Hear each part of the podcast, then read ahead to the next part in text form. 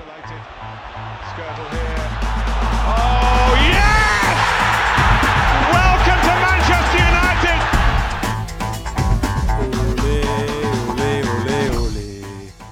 Ole, ole, ole. Ole Ole Gunnar Solskjær, mine damer og herrer, Manchester United manager. Som han blev det i Barcelona i 1999, er han blevet hidkaldt af United igen. Og nu er han kommet os alle sammen til undsætning. For første gang i fem år har vi scoret fem mål i en kamp.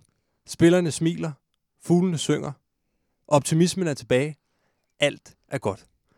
Mit navn er Emil Jørgensen, og det her det er årets sidste udgave af Old Trafford DK podcast. Over for mig, der sidder Rasmus Dines, sæsonkortholder på Old Trafford, og ved siden af ham sidder Rune Djurhus, skribent på oldtrafford.dk. Velkommen til. Tak. Jeg vil ikke bruge mere tid på at præsentere nogen af jer. Beklager, fordi at øh, alle vores lyttere, de ved jo godt, hvem I er. Jeg vil hellere øh, starte den her udsendelse ud med, at vi rider på en bølge af begejstring. Og det kommer til at foregå på den her måde, at øh, jeg kommer til at ytre nogle forskellige øh, postulater, og I svarer bare med ja eller nej. Og jeg bliver ved, så længe at I svarer ja, og jeg vil gerne have, at det er ja eller nej, og ikke, jo, måske... Det er ret sort-hvidt, det her. Er det forstået? Forstået. Forstået. Godt. Så starter vi her.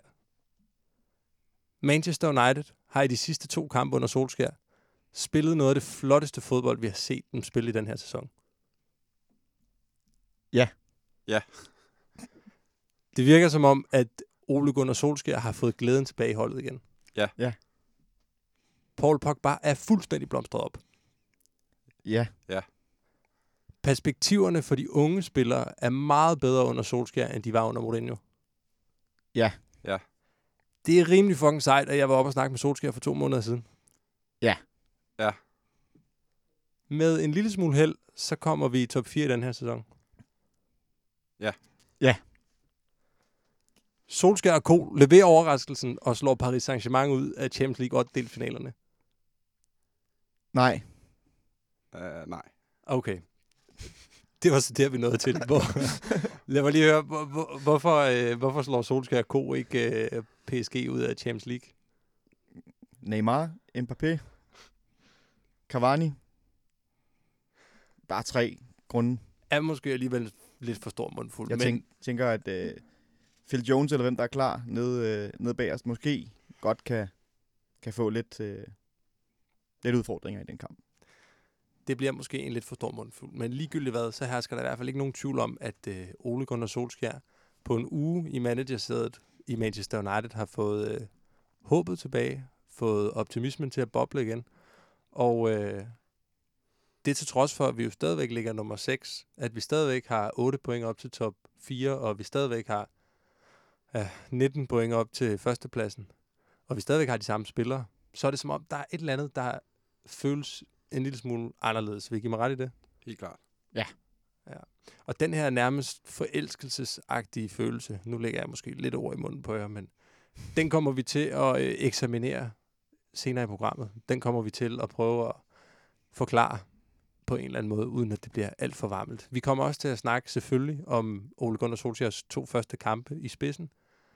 5-1 over Cardiff og 3-1 over Huddersfield. Vi skal også se en lille smule frem mod de næste to kampe mod henholdsvis Bournemouth og Newcastle, men det er alt sammen senere i programmet. Fordi først, så skal vi, fordi at det snart er nytår, se tilbage på året, der er gået. Vi skal have set på, hvad for nogle United-spillere, der har gjort det specielt godt i 2018, hvad der har været årets største skuffelser, og hvad der har været årets største succes. Det har været et kalenderår, hvor at øh, champagnepropperne ikke rigtig er blevet sprunget, i hvert fald ikke i sejrsros. Og det, vi har måttet lade os takke med, har været en anden plads i Premier League og en tabt FA Cup-finale. Men det skal jo ikke afholde os fra at åbne en flaske, og jeg har øh, taget en lille overraskelse med til her, når det nu er nytår. Glemmerne. Har vi her øh, Faktas Finest, Manfredi Asti.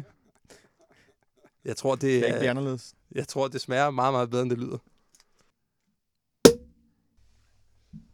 Værsgo. Jeg skal til julefrokost senere, så det, det er en god start. Det er da en perfekt opvarmning, du Ja. får her. Det dufter også. Skal vi sige skål? Skål. Godt Skål. nytår. Skål for Og godt Manchester United. Skål for dem. Cheers. Den er sød, ikke? Åh, oh, det må man sige. Den er rigtig sød, den her. Nå, det kunne være, at vi skulle komme i gang med at lave noget podcast igen. Ja, ja. Og nu vi sidder med den søde champagne, skal vi så ikke starte med noget af det søde fra året, der er gået? 2018. Hvad har været årets optur? Godt spørgsmål.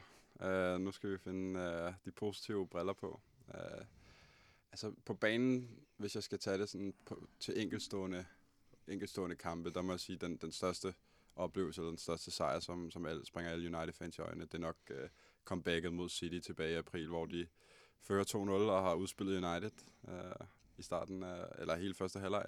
Og de står til at vinde det engelske mesterskab på hjemmebane. Øh, og vi ligger nummer to, så vi er de nærmeste rivaler og byrivaler. Og så vinder vi det i et fuldstændig fantastisk øh, comeback øh, på få minutter. Og vinder 3-2 og, og spolerer deres øh, mesterskabsfest øh, et par uger endnu. Vi, vi giver dem så selv mesterskabet. Jeg tror, det er en uge efter, vi har tabt til West Bromwich. Men, men den kamp uh, står stadig stærkt i erindringen, som et af de bedre, uh, bedre oplevelser i, i 2018. Enig med, med Rasmus. Altså, det, det var jo bare ren eufori i den anden halvleg at se, hvordan vi kommer tilbage fra at være altså, 2-0 på udebane mod City i en kamp, hvor de kan afgøre mesterskabet. Altså, det, det, det er så bittert, øh, det, det der var på vej. Og så vender de det fuldstændig om. Ja, en fantastisk halvleg, blandt andet af, af Pogba. Ja. Øh, den følelse, og hvis man skal sådan, tage en tråd til nogle af de andre ting, der er sket i år, så Pogba, når han har været i topform, har været en, en fornøjelse at se. Øh, måske også fordi man har oplevet ham, når han, når han ikke har været i topform. Øh, Ja. Og se den, den forskel, det kan gøre. Ja, modsat har Pogba i hans, ja, det andet end topform måske været en af sæsonens største skuffelser, men det vender vi tilbage til lige om lidt.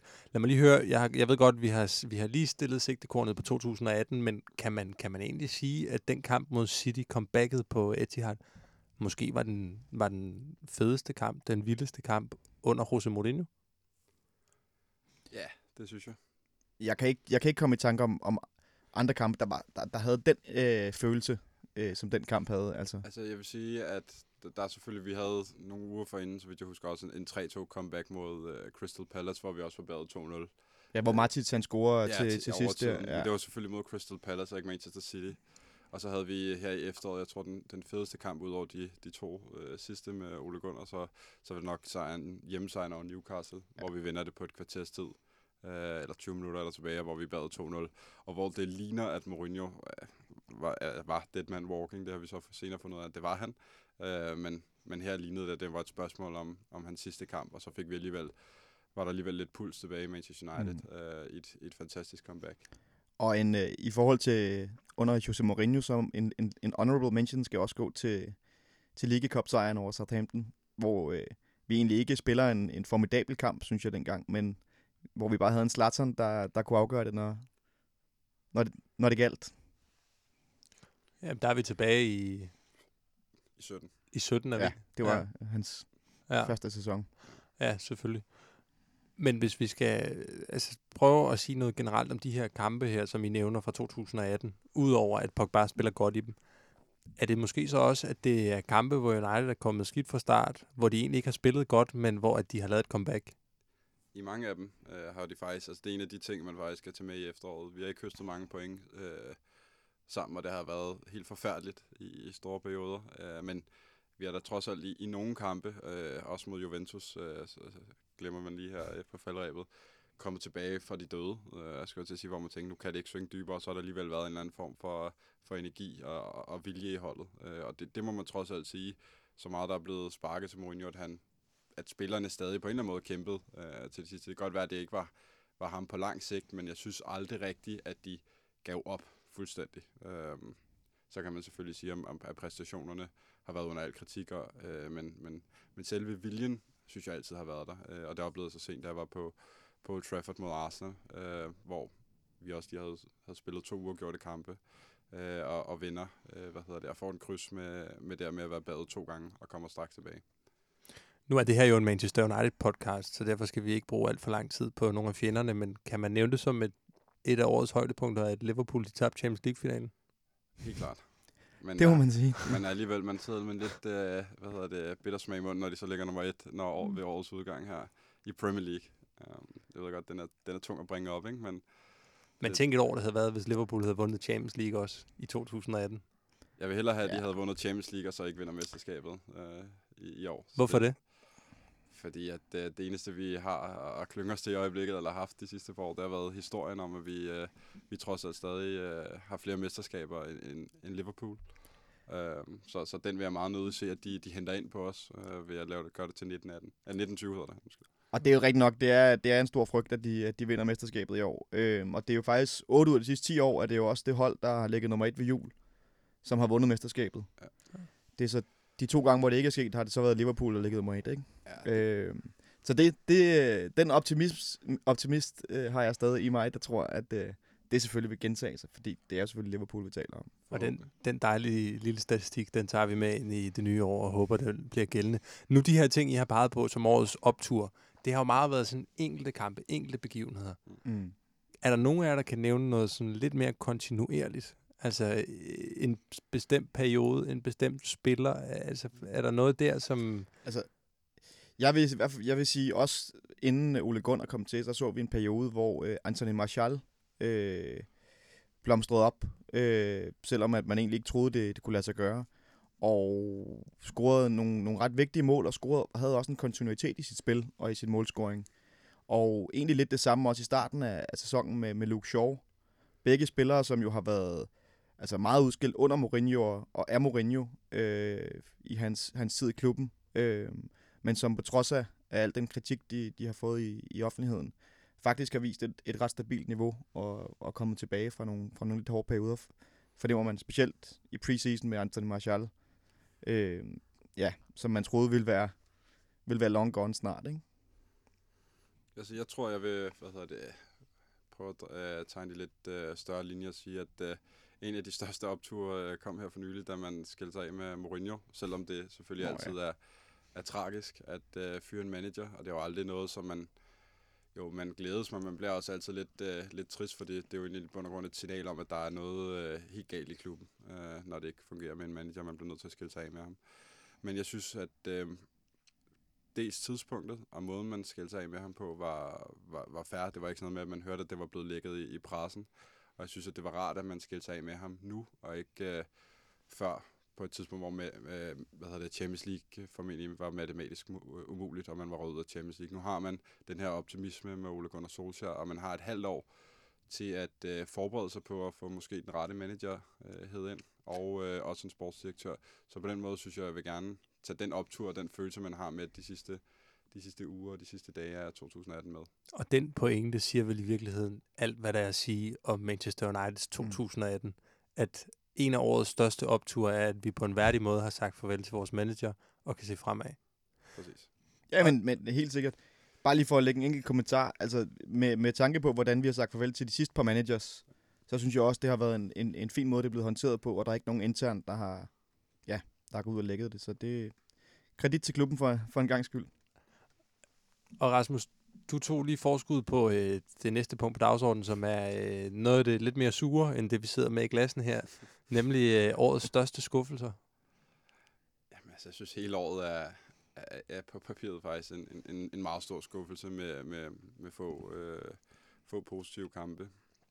Altså, jeg vil sige, hele efteråret har jo været en katastrofe. Altså, øh, helt fra Mourinho kommer tilbage fra preseason, øh, hans humør, al farsen med Pogba og Mourinho, resultaterne, spillet på banen, øh, United, der ikke bakker deres manager op øh, ved at give ham de transfers, han, han gerne vil have til det centrale forsvar. Det har han så senere hen fået ret i, at der manglede i hvert fald en ny mand eller to der. Så jeg synes, hele efteråret har været en, en, en decideret farse, og slet ikke Manchester United værdigt. Øh, så, så ja, det. Øh, hvis jeg tager det på sådan mere kampmæssigt niveau, så så er det en kæmpe skuffelse at tabe FA Cup-finalen. Det er aldrig sjovt at, at tabe finaler. Øh, men jeg tror egentlig, der hvis jeg skal tegne, altså hvis jeg skal, der hvor jeg tror, at det faktisk kun, øh, hvad hedder det, nedsmeltningen begyndte for Mourinho, hvis man kan sige det sådan, det var øh, til nederlaget til Sevilla. Øh, der begyndte jeg personligt selv at tænke, okay, wow, det her, det, vi røver ud til en, en kæmpe underdog på papiret, og vi spiller kujon fodbold mod et hold, vi har et langt større budget end, og på papiret føler jeg er bedre spillere. Øh, så det var en, en gigantisk øh, skuffelse, og jeg synes aldrig rigtigt, at vi, vi kom os øh, over det øh, under Mourinho. Øh, enig. Altså, Sevilla-kampen var virkelig et vendepunkt, øh, rent negativt, øh, hvis vi kigger sådan i kalenderåret. Og jeg synes også, at nogle af de, de udtalelser, Mourinho kom med efter Sevilla-kampen, var, var, var ikke, øh, synes jeg, Manchester United værdige. Han udtalte jo blandt andet, at øh, han, han jo før havde vundet på Old Trafford med andre hold, og altså, øh, det, det, var, det var, han fik det til at lyde som om, det, ikke, det, det var øh, Normen. normen, at, at der kunne komme øh, underdogs og vinde på Old Trafford. Og så fortsatte han jo øh, ind i preseason med, med at skabe en eller anden, et eller andet narrativ, som, som, altså, som blev øh, ligesom konstituerende for, for, for Manchester Uniteds øh, start på sæsonen. At, at det var altså, ledelsen gjorde det ikke ordentligt. Han kunne ikke få de indkøb, han ville have.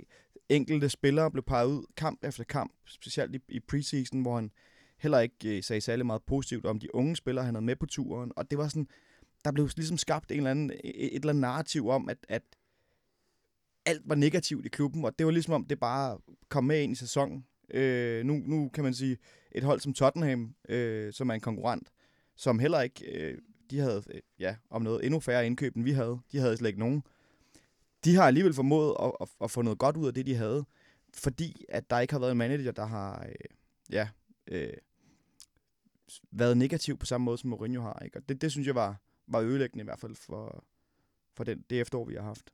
Hvis man prøver at kigge på Mourinhos periode, nu ved jeg godt, nu hopper jeg igen lidt ud af år 2018, men hans tid i Manchester United, kan man så ikke godt isolere det sidste år og sige, at det er egentlig faktisk, det er faktisk det eneste, den eneste tid i hans United-karriere, der har været skuffende? Altså hvis man kigger på det første, den første sæson, bliver United godt nok kun nummer 6 i ligaen, men vinder Europa League og vinder Ligakoppen.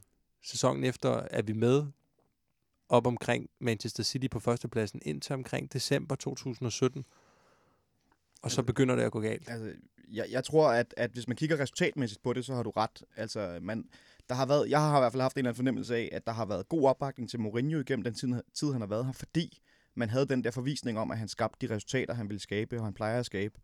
Og det var ligesom startet i gang på en fin måde i sæson 1.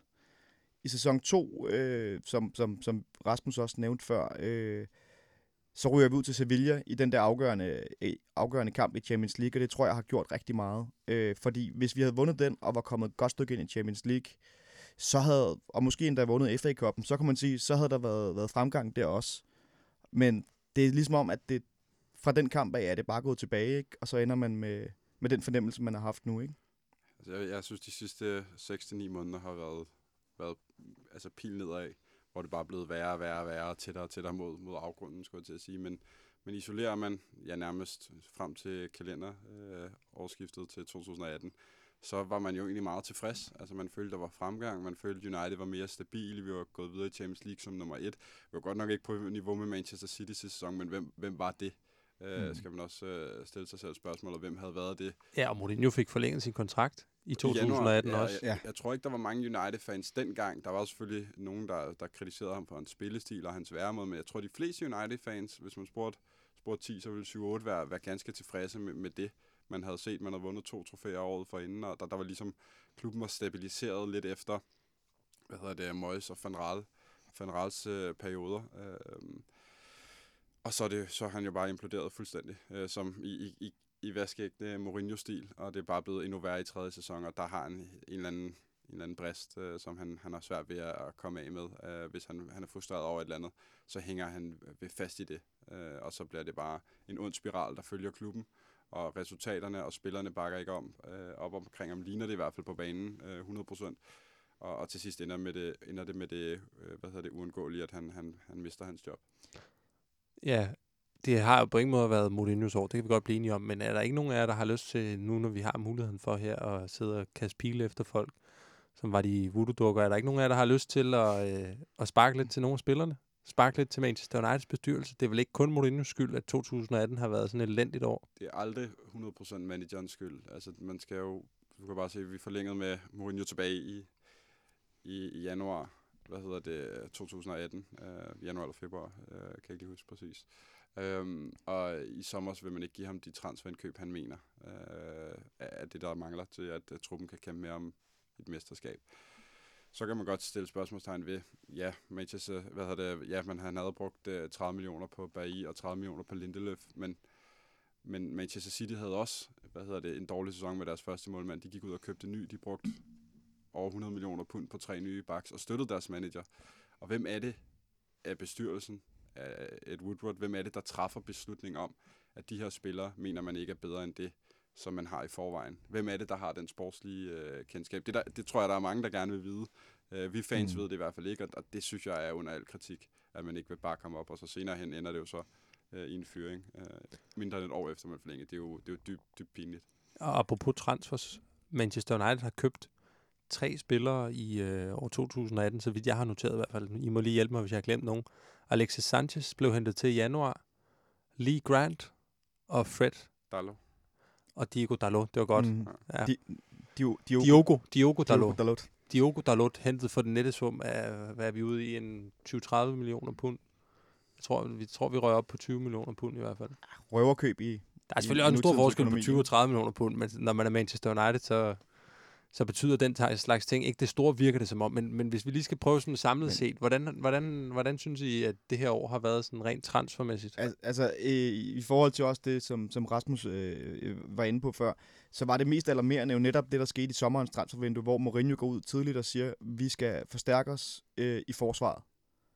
Det der, øh, det, der så kommer ind, det, det, er, det er en brasiliansk øh, midtbanespiller og, og, en, og, en, og en ung bak, øh, hvor man kan sige, at, at, øh, at det, de to indkøb gav måske fint nok mening isoleret set, men når det nu var det, øh, i forsvaret, der blev adresseret som det største problem af Mourinho, så, ja, så, så var det bare frustrerende at se, at, at det så var der, der manglede noget. Ikke? Øh, og det er måske også stadig der, at der, der, der er størst mangel på, øh, på en leder, eller hvad man skal sige. Ikke? Vi har så snakket om skuffelser nu i en 5-10 minutter. Der er ikke en af jer, der har nævnt Alexis Sanchez. Jo, oh, han har, han har også været en skuffelse. Øh, taget de forventninger, der er til ham i betragtning, men det er jo nærmest, nærmest sådan blevet med alle signings Ja. i, i Manchester United, at trods navn, så øh, får vi ikke så meget udbytte øh, ud af dem øh, de senere år. Så man kan jo nævne, at Memphis havde et øh, kæmpe potentiale, øh, troede man. Øh, blomstrede lidt op siden. Di Maria, øh, det samme.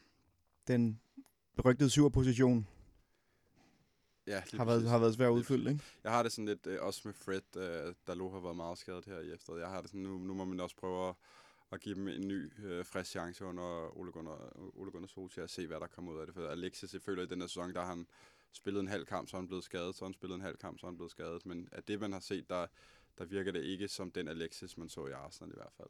Langt fra. Og så tror jeg også bare, altså helt overordnet, nu er vi jo i skuffelserne og det negative, ikke? Altså, der har bare ikke virket som om, der har været en, en, en, en kontinuitet og en harmoni mellem spillerne på banen heller. Altså, øh, nu, der har været op rigtig meget det her med, at, at Pogba og Alexis ikke kunne sammen, fordi de gerne ville øh, løbe ind i nogle af de samme rum og sådan noget. At det er ligesom om, der er noget, der er noget harmoni, der skal genskabes, ikke? Øh, men, men nu er Alexis også på vej tilbage fra, fra sin, øh, sin skade, han har haft her og har angiveligt øh, lagt mange træningstimer i det, hvis man skal, skal tro han på Instagram. Øh, så altså, man kan da håbe på, at øh, et, den nye manager og, og det, at han kan få en frisk chance, kan, kan gøre, at han kan komme ind på holdet igen og vise den verdensklasse, som han også viste for Arsenal.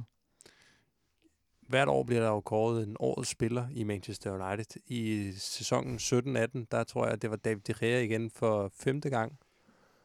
Hvis vi skal prøve at kigge på ikke 17-18 sæsonen, men på 2018 kalenderåret, hvem har så været øh, Manchester Uniteds bedste spiller? Skal jeg tage den? Du kan komme med et Ja. bud. Hvad hedder det?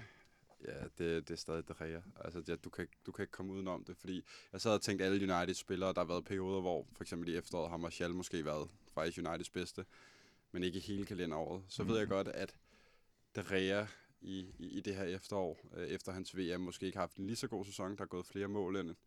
Det tror jeg så i højere grad skyldes et øh, fuldstændig uorganiseret forsvar end, end ham selv.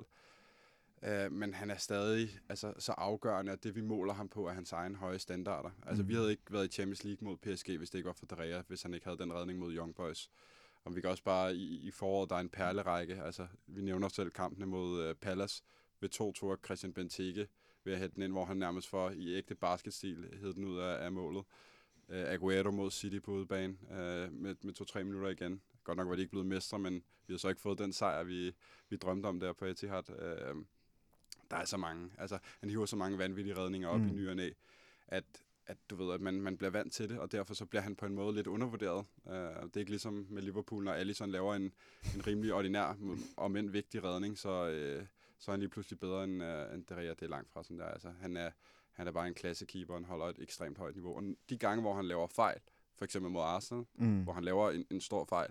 Øh, for det, det sker for målmand. Øh, I den samme kamp, der laver han to-tre vanvittige redninger, øh, således at vi ikke taber kampen. Og, og det bliver slet ikke nævnt, man kigger kun på fejlen, fordi det er Altså, han er for mig at se målmandens svar på Lionel Messi. Jeg, jeg, jeg kan godt gå med til at give dig, at øh, han kan blive kalenderårets øh, spiller også. Altså nu siger du også det der med forventningerne, man har til spilleren. Ikke? Altså i, i Liverpool, der er laver, laver et drop mod, mod United. Det taler man ikke om, fordi de vinder kampen, og til gengæld taler man gerne om det, når han så laver en, en god redning. Ikke? Og det er jo så også fordi, i Liverpool har man måske været vant til at have en, en målmand, der ikke tager, tager med hænder i de sidste par sæsoner. Nu har man så en, der kan, kan, kan stå nogenlunde, og det bliver så fremhævet. Ikke? Hvor at, når, når det Gea så endelig, endelig laver noget, lægger man mærke til det, og det siger jo også lidt om hans niveau. Øh, så det, det kan jeg gå med til. Og også, der har bare ikke været nok kontinuitet øh, mellem de andre spillere. Martial har haft en god periode. Shaw har haft en god periode. Lukaku havde måske en helt i starten. Øh, og sådan kan vi, kan vi nævne forskellige spillere. Øh, Pogba har sine enkelte vanvids. ja, han har sådan hver, hver, hver femte, sjette kamp, har, hiver han måske, har han måske hævet noget godt ud af ærmet. Ikke? Ja. Øh, Hvis vi skulle prøve at sige et par ord om Paul Pogba's 2018 i Manchester United, tror jeg. Lad os lige gemme, at han øh, er blevet verdensmester også, men, men hans øh, sådan 2018 samlet set, er det godkendt? Jeg tror, han er meget tilfreds med at have vundet VM, øh, hvis vi, vi tager, tager United-brillerne af. Men øh, i United, jeg synes, han, jeg synes, det er svært, fordi jeg synes, at hvis man tager United med og uden Pogba, så er United uden Pogba markant dårligere hold. Mm. Øhm, men jeg synes stadig, at han har sin udsving i nogle kampe, hvor han går under en grænse af et bundniveau, som, som kan være tilstrækkeligt. Og det, det skal han simpelthen forbedre, øh, også her under den nye manager. Om det er taktikken, det tror jeg er en delvis øh, forklaring på det, øh, at han har været låst rent taktisk øh, af spillestilen, men han skal også blive bedre til selv at kunne så formidle det, for det er, hvad de bedste spillere gør i, øh, rundt omkring. Og trods manageren, så spiller de stadig godt øh, 8 ud af 10 gange, 9 ud af 10 gange. Med Pogba, der føler jeg, det, det er 5 eller 6 ud af 10 gange. Og så har han de her enkelte kampe så sent som mod... Øh, hvad hedder det, Huddersfield, hvor han spiller fuldstændig fantastisk, eller mod Manchester City Mm. mm. i anden halvleg. Og det er jo det niveau, han har. Og det er det, man med ham med forventningerne, der kan man blive, så hvis han ikke leverer det, så bliver man så, så skuffet, fordi han har alle kvaliteterne. Han er stor, han er atletisk, han er teknisk, han har et vidunderligt blik for spillet, han kan sparke udefra. Han kan jo praktisk talt alt, hvad en midtbanespiller skulle kunne i, i moderne fodbold, men han har nogle udsving, som i den her sæson, og også i foråret, øh, siden han blev også bænket i forhold til Sevilla-kampene, øh, som har været under al kritik.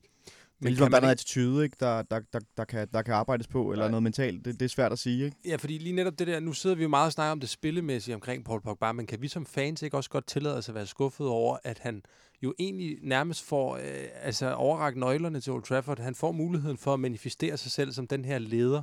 Han får en, øh, altså en, en, en håndsudrækning fra Mourinho. Han får anførbindet.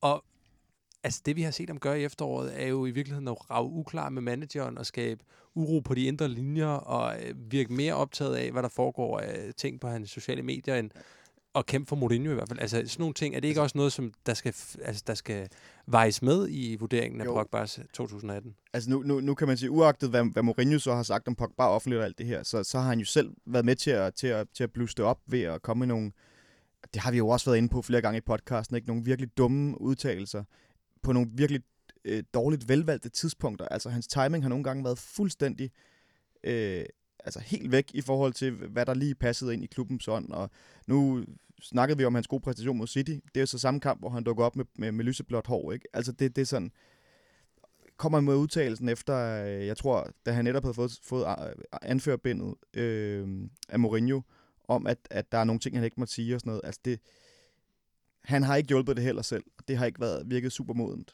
Øh, forhåbentlig øh, kan den her man management, øh, som, eller manpleje, øh, mandskabspleje, som, som Ole Gunnar kommer med, hvor han går ud og virkelig også øh, taler ham op offentligt og prøver sådan at, at tale til det gode i ham. Måske kan det være det, der skal til for, at han, han bliver en lille smule mere, falder en lille smule mere til ro. Det kan man da håbe. Og får et år, sådan så at vi om ja, et år kan sidde og kigge tilbage på 2019 og snakke om, at det var året, hvor Pogba han Vandt Men- Ballon d'Or.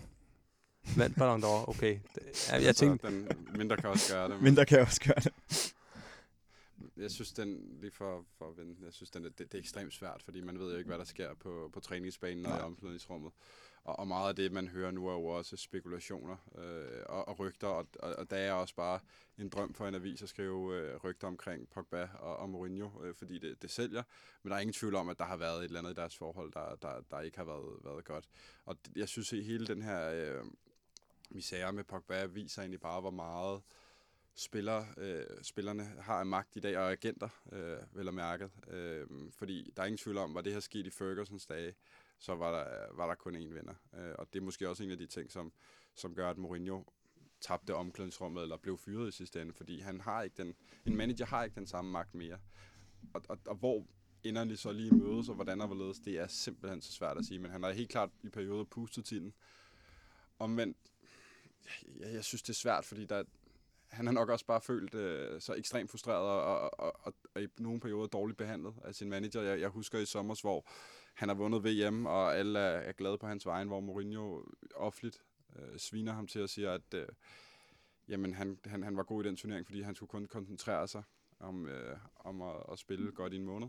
Og så er han god, og ikke øh, over en hel sæson, hvor han har for mange øh, distraktioner. Ja. Ja. Øh, og det, det er jo fuldstændig, det kan godt være, at det er sådan, men det skal man som manager ikke gå ud med og sige om sine spillere, ligesom man heller ikke skal slagte nogle af de andre spillere offentligt, øh, som Mourinho har gjort.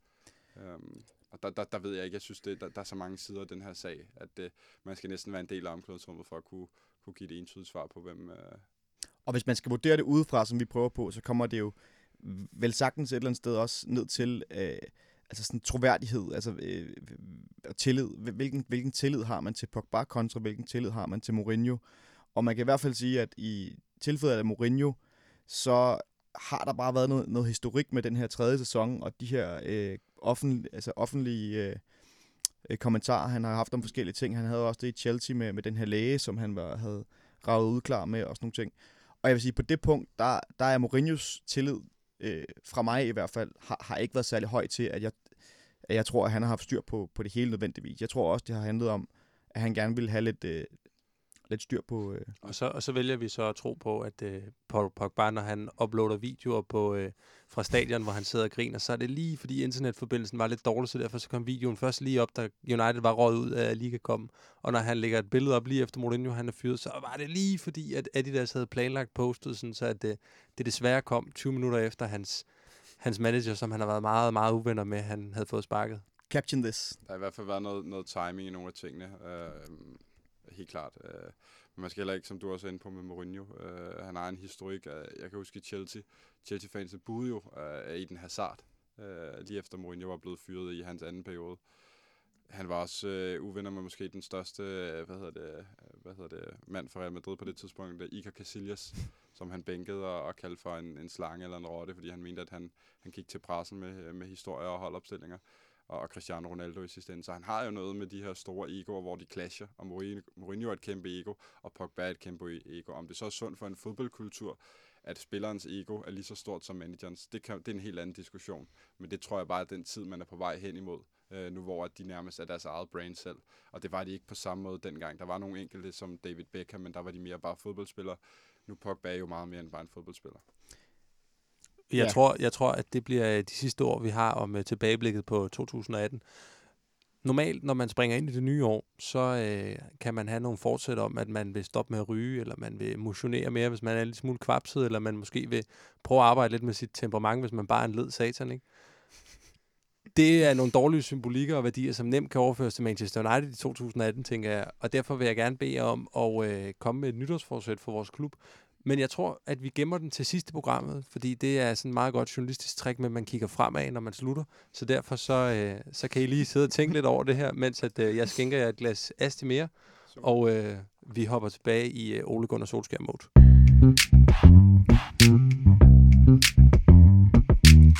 Den folkekære nordmand kom til Manchester og skrev under på sin kontrakt på Old Trafford onsdag den 19. december. Det var øh, to dage før, at øh, Danmark kunne registrere årets korteste dag. Siden da er det begyndt at lysne på flere forskellige fronter, både øh, rent solmæssigt, men også rent solskærsmæssigt i Manchester United. Vi har, øh, vi har, siger jeg helt øh, som om vi er en del af dem, det er vi jo lidt. Vi har fået en flyvende start med Solskjaer ved roret.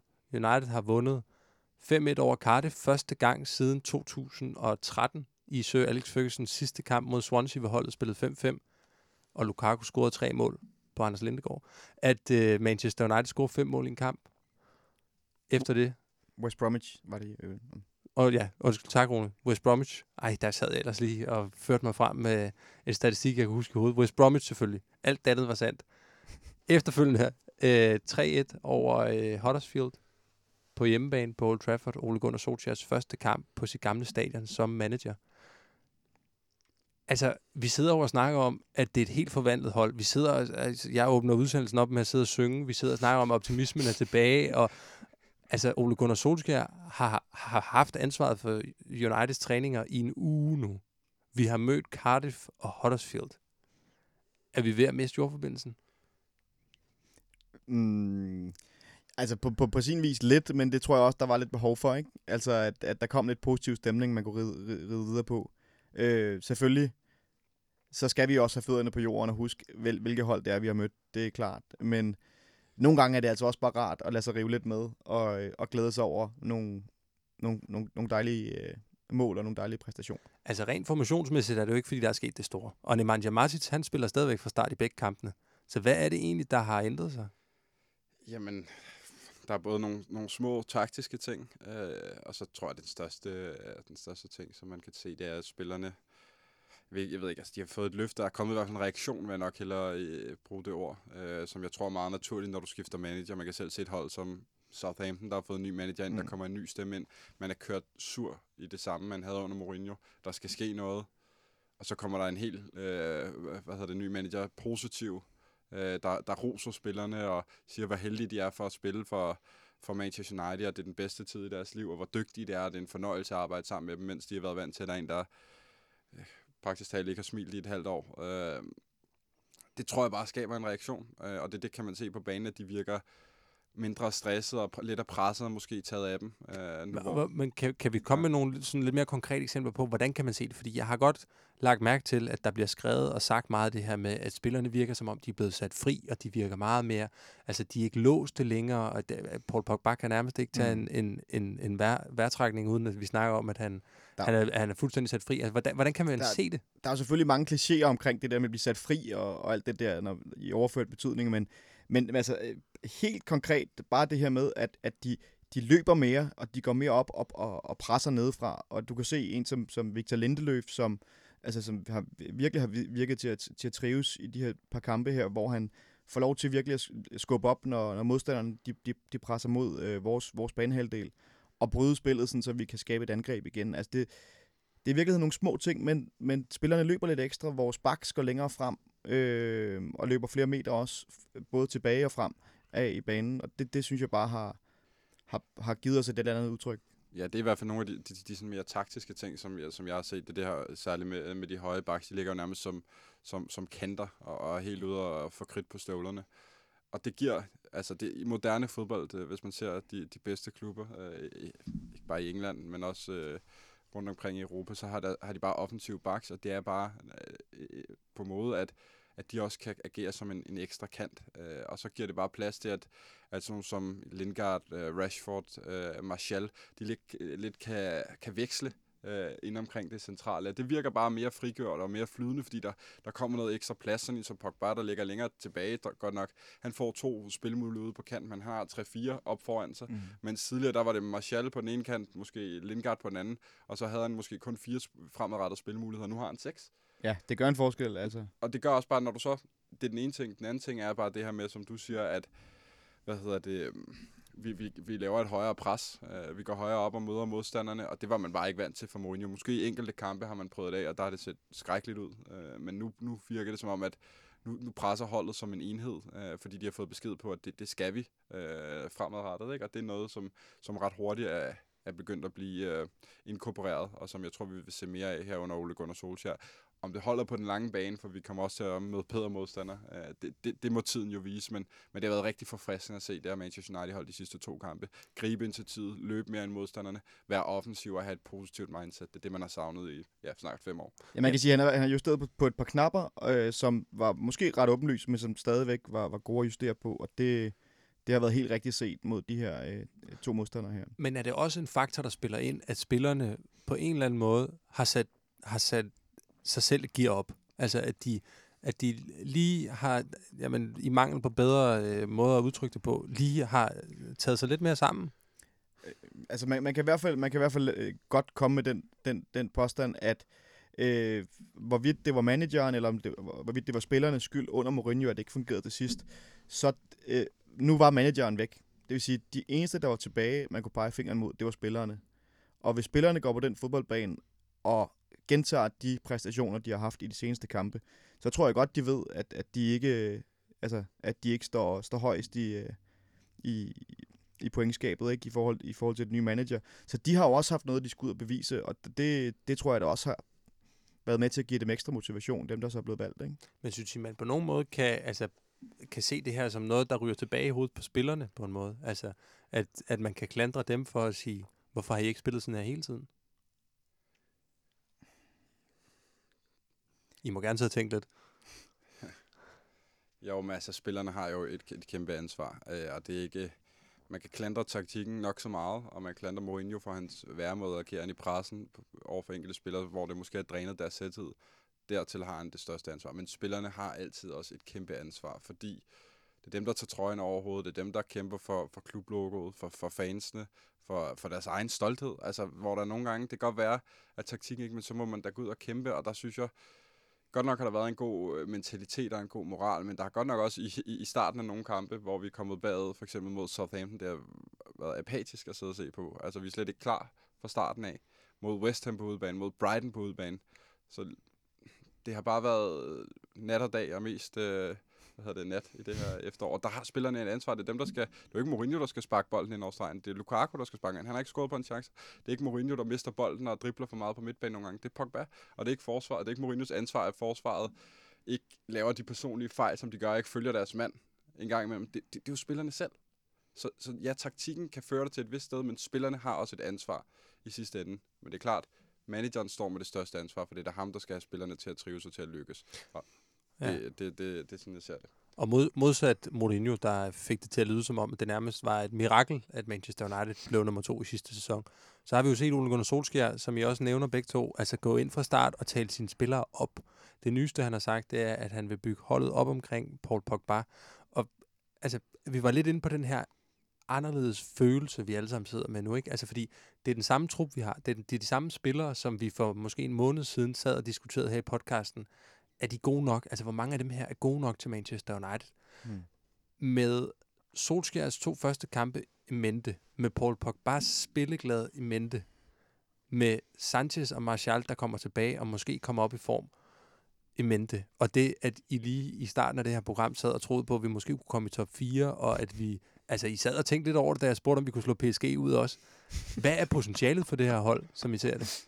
Jamen, potentialet er, er egentlig stort, og, og det, er også, det, det skal man også tage med øh, i faktisk i Mourinhos eftermæle. Jeg synes ikke, at han efterlader et dårligt hold. Jeg synes, han efterlader et hold, der er, er slagkraftigt. Der er nogle justeringer, der skal laves. Øh, altså blandt andet i forsvaret, som vi kommer tilbage til. Med, jeg er træt af Jones og Smalling hele tiden ender med at spille dernede sammen. Men jeg synes egentlig, der er meget potentiale. Mange unge spillere øh, med en god alder, øh, god fodboldalder foran sig. Så, så de spillere, der var ingen tvivl om, at, at de, de underpræsterede i forhold til... Øh, i forhold til, hvad deres talent berettiger dem til. Det kan man jo også se, når de spiller for deres landshold eller for tidligere klubber. Øh, og det er også derfor, jeg tænker, at det nu er, er på sin plads at give dem en, en frisk start og ligesom se dem på dem med nye øjne. Det er jo det, man gør, når der ligesom kommer en ny manager. Han giver dem nogle nye øjne. Det gør vi fans også, så tilgiver vi dem lidt, lidt igen efter.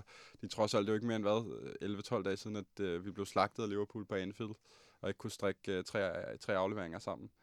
Men man, man, man får bare den der følelse af, at nu, nu tror man lidt på dem igen, fordi de har jo vist mere tidligere i deres karriere eller i andre klubber. Det, det håber jeg kan, kan vare ved så sæsonen ud. Ja, og det, og det er jo i virkeligheden også en mærkelig øh, diskussion, man har haft med sine venner rundt omkring, der ikke holder med United og sådan noget, hvor man skulle så ligesom øh, øh, sige, hvad der var galt i klubben, og fordi et eller andet sted, så, så har vi jo en, altså efterlader Mourinho netop en, en, en, en sindssygt stærk trup øh, på rigtig mange positioner. En, en trup, der også er bred, og, altså, hvor man kan skifte ind, og, afhængigt af, hvad der, hvad der er brug for. Øh, og, sammenligner man med for eksempel den, den trup, som David Moyes øh, overtog i sin tid, bare, bare for at tage et eksempel, altså synes jeg da i hvert fald, at, at der er kæmpe kvalitet i den her trup. Spørgsmålet er så bare, hvordan man får det forløst.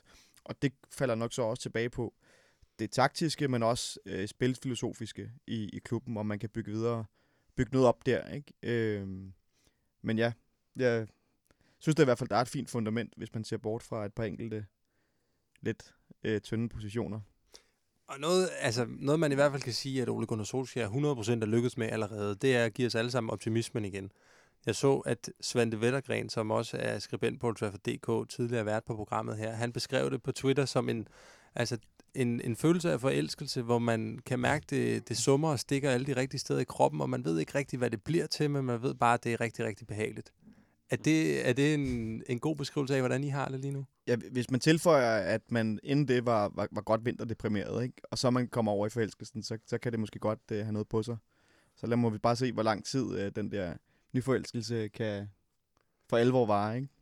Ja, men altså, det, det er længe siden. I, I det her efterår, jeg tror ikke, jeg har glædet mig til en Manchester United-kamp. Øh, måske den første øh, mod, mod Leicester. Men siden da, der har det nærmest været noget, man så som en sur pligt, der skulle overstås. Men nu kan man nærmest ikke vente til, til sidste kamp mod Bournemouth. Øh, og, og når man ser på, på, på spilminutter, så vil man nærmest gerne have at den, der blev spillet 45 minutter ekstra. Fordi det er, det er lige pludselig er blevet sjovt igen at se fodbold øh, med Manchester United. Men noget, der også er kendetegnende for en forelskelse, det er jo, at den gør blind. Og øh, de to kampe, vi har spillet her, har været mod, nu gentager jeg lige holdene igen, det har været mod Cardiff, og det har været mod Huddersfield. Mm. Nu har vi Bournemouth og Newcastle i de næste to kampe her hen over nytår. Er det to kampe, hvor vi forventer øh, mere fra samme skuffe? Lad os starte med lige at tage dem. Ja, det kan man nok godt forvente, tror jeg. Øhm, må vi se, der også kommer, kommer også et par spillere ind, øh, som vi, vi nævnte før. Lukaku kommer måske i gang. Øh, øh, Sanchez på vej tilbage fra skade og sådan noget. Jeg, jeg, jeg tror, at det kan blive nogle, nogle gode kampe. 6 point og en 7-8 mål. Det, jeg, altså, der er jo også en hverdag, der ligesom indtræffer sig. Så det, det er jo klart, at man kan ikke vinde hver kamp. Øh, med, altså, man kan ikke score, score 3, 3, 4, 5 mål i hver kamp. Øh, men jeg tror, hvis vi fortsætter, som vi har gjort, så er der ikke nogen grund til, at vi ikke skal kunne slå øh, Bournemouth øh, fornuftigt. Øh, og det, det samme også i, i kampen efter det. Øh, spørgsmålet er så, og det er, jo det, det er jo det rigtig interessante, synes jeg, det er, hvis vi, hvis vi bygger videre på det her og får, får nogle fine sejre, hvordan vi så kan stille op mod et, et hold som Tottenham for eksempel øh, i en stor kamp på Wembley. Men på den måde kan man så sige, at den tid, han er landet i, Ole Gunnar Solskjaer, på en eller anden måde er meget ideel. At man har fire kampe på 11 dage, man har mulighed for at opbygge noget momentum, og det er mod hold, som Manchester United på papiret burde kunne slå. Jeg tror helt klart, det var en af overvejelserne, da man fyrede, øh, fyrede Mourinho. Øh, Enig. jeg tror, at, at i det hele der efterår, det er jo også det, der har følt... Øh, altså, der har det været et spørgsmål om... Ret tidligt tror jeg, det blev klart for United fans. Det var et spørgsmål om, øh, hvornår han blev fyret, og ikke om han blev fyret Mourinho, øh, vel at mærke. Og så har der været nogle kampe, der måske har forhindret det, da vi snakker om den her Newcastle-kamp. Øh, jeg tror, den lå før en landskampspause, så vidt jeg husker. Øh, hvor de vinder et comeback øh, 2-0, og så er det svært at fyre ham oven på den. Øh, og sådan har det hele tiden lige været en kamp, der måske har holdt ham øh, øh, i skinnet. Øh, men det, det, det slap så op på et eller andet tidspunkt. Og, og det, det var et ideelt tidspunkt øh, at, at gøre det på. Jeg var faktisk lidt skuffet der øh, mandag efter Liverpool-kampen. Dels over nederlaget, men også over, at man... Jeg troede ikke, at man ville gøre noget, for man normalt så har man jo været vant til, at man har hørt lidt i pressen omkring, at øh, rygter, at nu er han på vej ud. Man havde selvfølgelig godt hørt, at, at, at måske til sommer, men ikke lige nu her, synes jeg, det stod lige og faldt med den enkelte kamp. Men øh, der synes jeg faktisk, og det er jo igen det, som jeg startede med at sige, at øh, kado til klubben for at fyre ham nu, og, og, og så se et kampprogram, hvor man kan sige, der er mulighed for at få 12 point. Øhm, og det har man, nu har man fået 6 af dem. Øh, og, og, og hvis man fortsætter med det spil, man har vist, så tror jeg også, man får, øh, får 12. Og så har man da bygget noget momentum til, til store kampe, øh, som, som Tottenham og PSG, der venter i det nye år. Var der nogen af jer, der tænkte på, ja, for lige at blive den her analogi på ekskonen, da United de vandt 5-1. Var der nogen af jer, der tænkte over, om Jose Mourinho sad og så kampen, da de førte? Var det 4-1, de førte ved pausen, eller var det kun 3-1? Det- der målene ligesom bullerede ind, og man satte rekord i flest mål øh, siden Ferguson, tror I så, at, at altså, tror I, Mourinho så kampen? Øh, altså, til at bare for at svare på det, du øh, spurgte om først, så, så nej, jeg, jeg sad sgu egentlig ikke og tænkte særlig meget på Mourinho i det øjeblik. Det var, det var ikke det, der, der faldt mig først ind. Men øh, det kan da godt være, at han har siddet og set den på et eller andet hotel, et eller andet sted. Jeg, jeg ved ikke, hvor han, i London, eller, eller hvor, han, hvor han måtte være henne af. Jeg tror, han er i hans hjemby. I, uh, i, i sin hjemme, ja. Øh, det, altså, jeg håber da, at, øh, at han, øh, han, han også kommer okay over det brud, øh, som, som ekskonen i det forhold her. Øh, men ja, god vind fremover til ham. Men, øh, men ja, altså, jeg, jeg bekymrer mig egentlig ikke så meget om, om han har, har en dårlig eftersmag. Om han sidder og græder snot et eller andet sted, eller øh, er rasende, det, det bekymrer vi os ikke om, for vi er forelskede lige nu i Ole Gunnar Solskjaer. Er der nogen af jer, for at blive ved den her forelskelse, der er så, øh, altså svæver så meget på den lyserøde sky, at øh, I har tænkt over at sætte en ring på fingeren og øh, gøre det til den permanente løsning, det her? Er der, altså, er der nogen af jer, der på baggrund af de her to kampe allerede begyndt at tænke sådan lidt, skal vi overhovedet have en ny manager? Nej. Nej, altså jeg vil sige, nu kommer der så et men, øh, og det, det er forelskelsen, der, der taler selvfølgelig, ikke? men jeg vil sige, at afhængig af, hvordan vi klarer det, altså det, det, det er jo også spørgsmålet, hvordan kommer det til at gå, når vi møder nogle bedre hold, hvordan kommer det til at gå i Champions League, når vi er top 4. Men trods alt vil jeg stadig hellere have, have den rigtige manager ind. Men jeg vil ikke have den rigtige, jeg vil ikke have den forkerte manager ind. Det er det, jeg prøver at sige. Altså, jeg vil ikke skippe Ole Gunnar for at vælge en, en midlertidig løsning. Hvad, hvad må det være? Antonio Conte eksempelvis. Så vil jeg hellere bevare Ole Gunnar til den rigtige manager kom året efter. Mm. Altså, så hvis, men hvis du kan få Pochettino, som, som er det, det navn, der bliver nævnt mest i, i rygtebørsen, så vil jeg hellere tro på ham, fordi han har vist over længere tid, han er langtidsholdbar i, i, i engelsk fodbold. Øh, og ja, øh, har, har leveret fantastisk med, med Tottenham. Og jeg tror også udefra det, man ser, at han, han kan forstå United som klub og de idealer, og det er jo det, Ole Gunnar har tilført øh, på ganske kort tid. Altså, jeg, jeg, jeg er enig i, at det er vigtigt nu, at man finder den rette permanente afløser, men øh, objektivt så ser jeg heller ikke Ole Gunnar som en, en, en, en løsning, der, selvom vi måtte gøre det godt og komme i top 4, øh, ind i top 4 den sæson måske, måske endda slå PSG, det, hvem ved, så tror jeg også bare, man skal huske på, at klubben har valgt ham som midlertidig manager, indtil de finder eventuelt en, en sportsdirektør og en manager, som passer ind i en, i en længere øh, sigtet filosofi. Øhm, Men hvor er det, du ser Ole Gunnar Solskjaers begrænsning? Fordi vi sidder jo meget og snakker om det her med, hvad vi måske kan nå i top 4, at spillet er blevet låst op. Ja. Altså, hvad, hvad er det, Ole Gunnar Ja. ikke kan? jeg så, øh, nu ved jeg ikke, åh, nu kan jeg ikke huske, hvad han hedder, men den, den tidligere Tottenham-manager, der tog over på et tidspunkt øh, for nogle år tilbage. Sherwood? Ja, Tim Sherwood, han var i, øh, jeg tror det var Match of the Day, hvor, han, hvor, han, hvor de diskuterede det her med, med, med Solskjærs, øh, hvad hedder det, øh, skiftet med, to, til Solskjær, og han sagde, at, at øh, han jo selv har prøvet noget lignende i Tottenham, da han tog over øh, fra André Villas-Boas, tror jeg det var, øh, i Tottenham, hvor han sagde, at det var det nemmeste job, han havde i hele verden. Fordi det handlede om at sige de rigtige ting, det handlede om at rykke på et par knapper, skabe noget positiv stemning og, og tale dem op osv. På den måde var det det, var det, det nemmeste, men, men der kommer også en hverdag på et tidspunkt, øh, og Solskjær har været manager i, i Molde i nogle år, og også vundet et enkelt øh, mesterskab, tror jeg. To. To mesterskaber. Og så har han haft en, en forfærdelig periode i Cardiff, som han rykkede ned med. Øh, så jeg, altså, lige meget om han måske øh, gør nogle rigtig gode ting og gør det rigtige lige nu, så tror jeg stadigvæk, at, at det er vigtigt, at klubben finder en, en top manager, som har, altså, som er for den øverste hylde. Øhm. Øhm, Hvornår tror du, den her hverdag kommer? Altså, jeg ved godt, du sidder og ikke har svaret på det, Rune, men, men, men er det, når vi, når vi løber ind i nogle af de store modstandere, når vi får bank for første gang med Solskjaer ved roret, er det der, at spillerne lige pludselig kommer i tanke om, måske er det ikke, måske er vi ikke lige pludselig bare blevet verdens bedste fodboldhold, fordi at, øh, der er kommet en klublegende til og har overtaget styringen? Eller hvad? Øh, Det er jo selvfølgelig svært at sige. Øh, Det er jo klart, og det er jo klart, hvis vi, hvis vi vinder Champions League øh, til, til foråret 20 år efter, at han selv afgjorde det øh, på, øh, Ja, det vil være en ret god historie. på Camp Nou, så, så, altså, så, så er det da klart, at, at så, vil, så vil det nok være svært at øh, ikke fortsætte med ham. Men jeg, jeg forventer bare, at der kommer en hverdag på et tidspunkt, og at man netop øh, har tænkt sig at have ham som midlertidig. Men som, som Rasmus også siger, altså, det skal ikke være for at få en hvilken som helst manager ind. Altså, øh, det er vigtigt, at man finder den rette manager, som passer ind i klubbens øh, filosofi. Præcis, og det er jo den bekymring, man står med nu, hvem det skal være. Det bedste eksempel, man kan tage med en tidligere spiller, det, der vandt Champions League, det er jo Di Matteo i Chelsea. Ja. Også sammen. Og hvad var det? 3-4 måneder efter det. Jeg ved godt, det er Chelsea, og de fyrer deres manager øh, øh, med, års øh, mellemrum.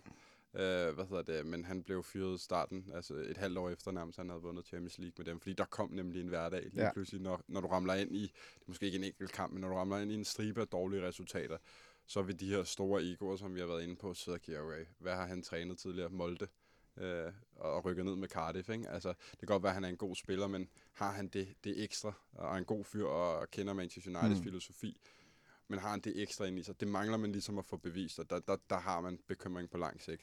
Undtag, undtagelsen til den regel er selvfølgelig Zidane, ikke? Som, øh, som, som endte med at gøre det meget godt i Real Madrid. Og Guardiola kom jo Ja. også lidt for, Så. for, for Barcelonas. øh, Så, så der, er jo, de- der findes jo historierne. Øh, Så det er jo også, men det, er- det er en kæmpe, et kæmpe sats.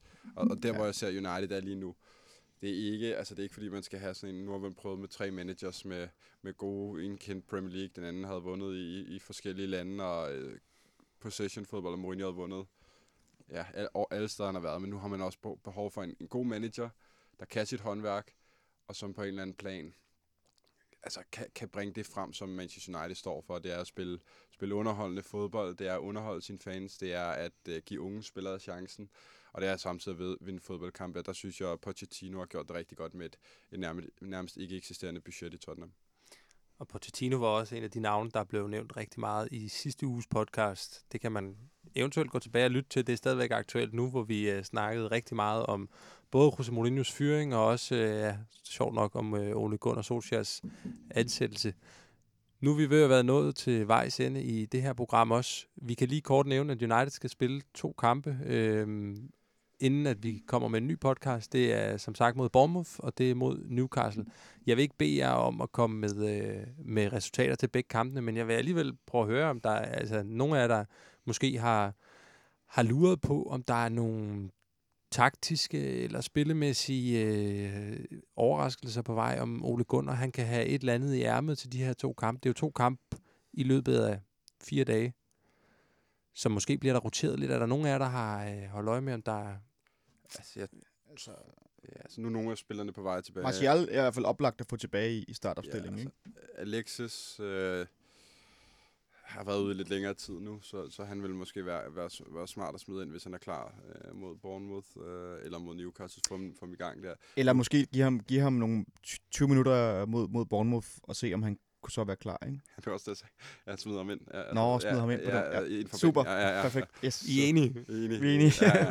Lukaku, øh, ja, altså jeg synes jo i bund og grund, vi bliver nødt til lidt at ride os videre på den her bølge, og selvom det er et, det er et tæt program, så synes jeg, at de, der skal laves nogle få justeringer, øh, men jeg synes også, at han bliver nødt til at stadig at spille med, med Pogba og, og Rashford, øh, nogle af dem, der har gjort det rigtig godt de sidste, Lingard også, altså så de, de unge, de atletiske, øh, så kan de få en pause mod Reading øh, den 5. januar i FA Cup'en, øh, og så kan man give nogle, nogle, nogle af dem, der er længere ude i kulissen øh, chancen der. Så jeg tænker, vi kan godt klare Mosten øh, med dem. Jeg synes ikke, der skal laves for mange udskifter. Og e- eventuelt kan der måske roteres lidt mellem, mellem Young og så øh, Dalot. Og, altså, men, det, men det er jo også det, du siger, det, det er småting. Øh, Ja.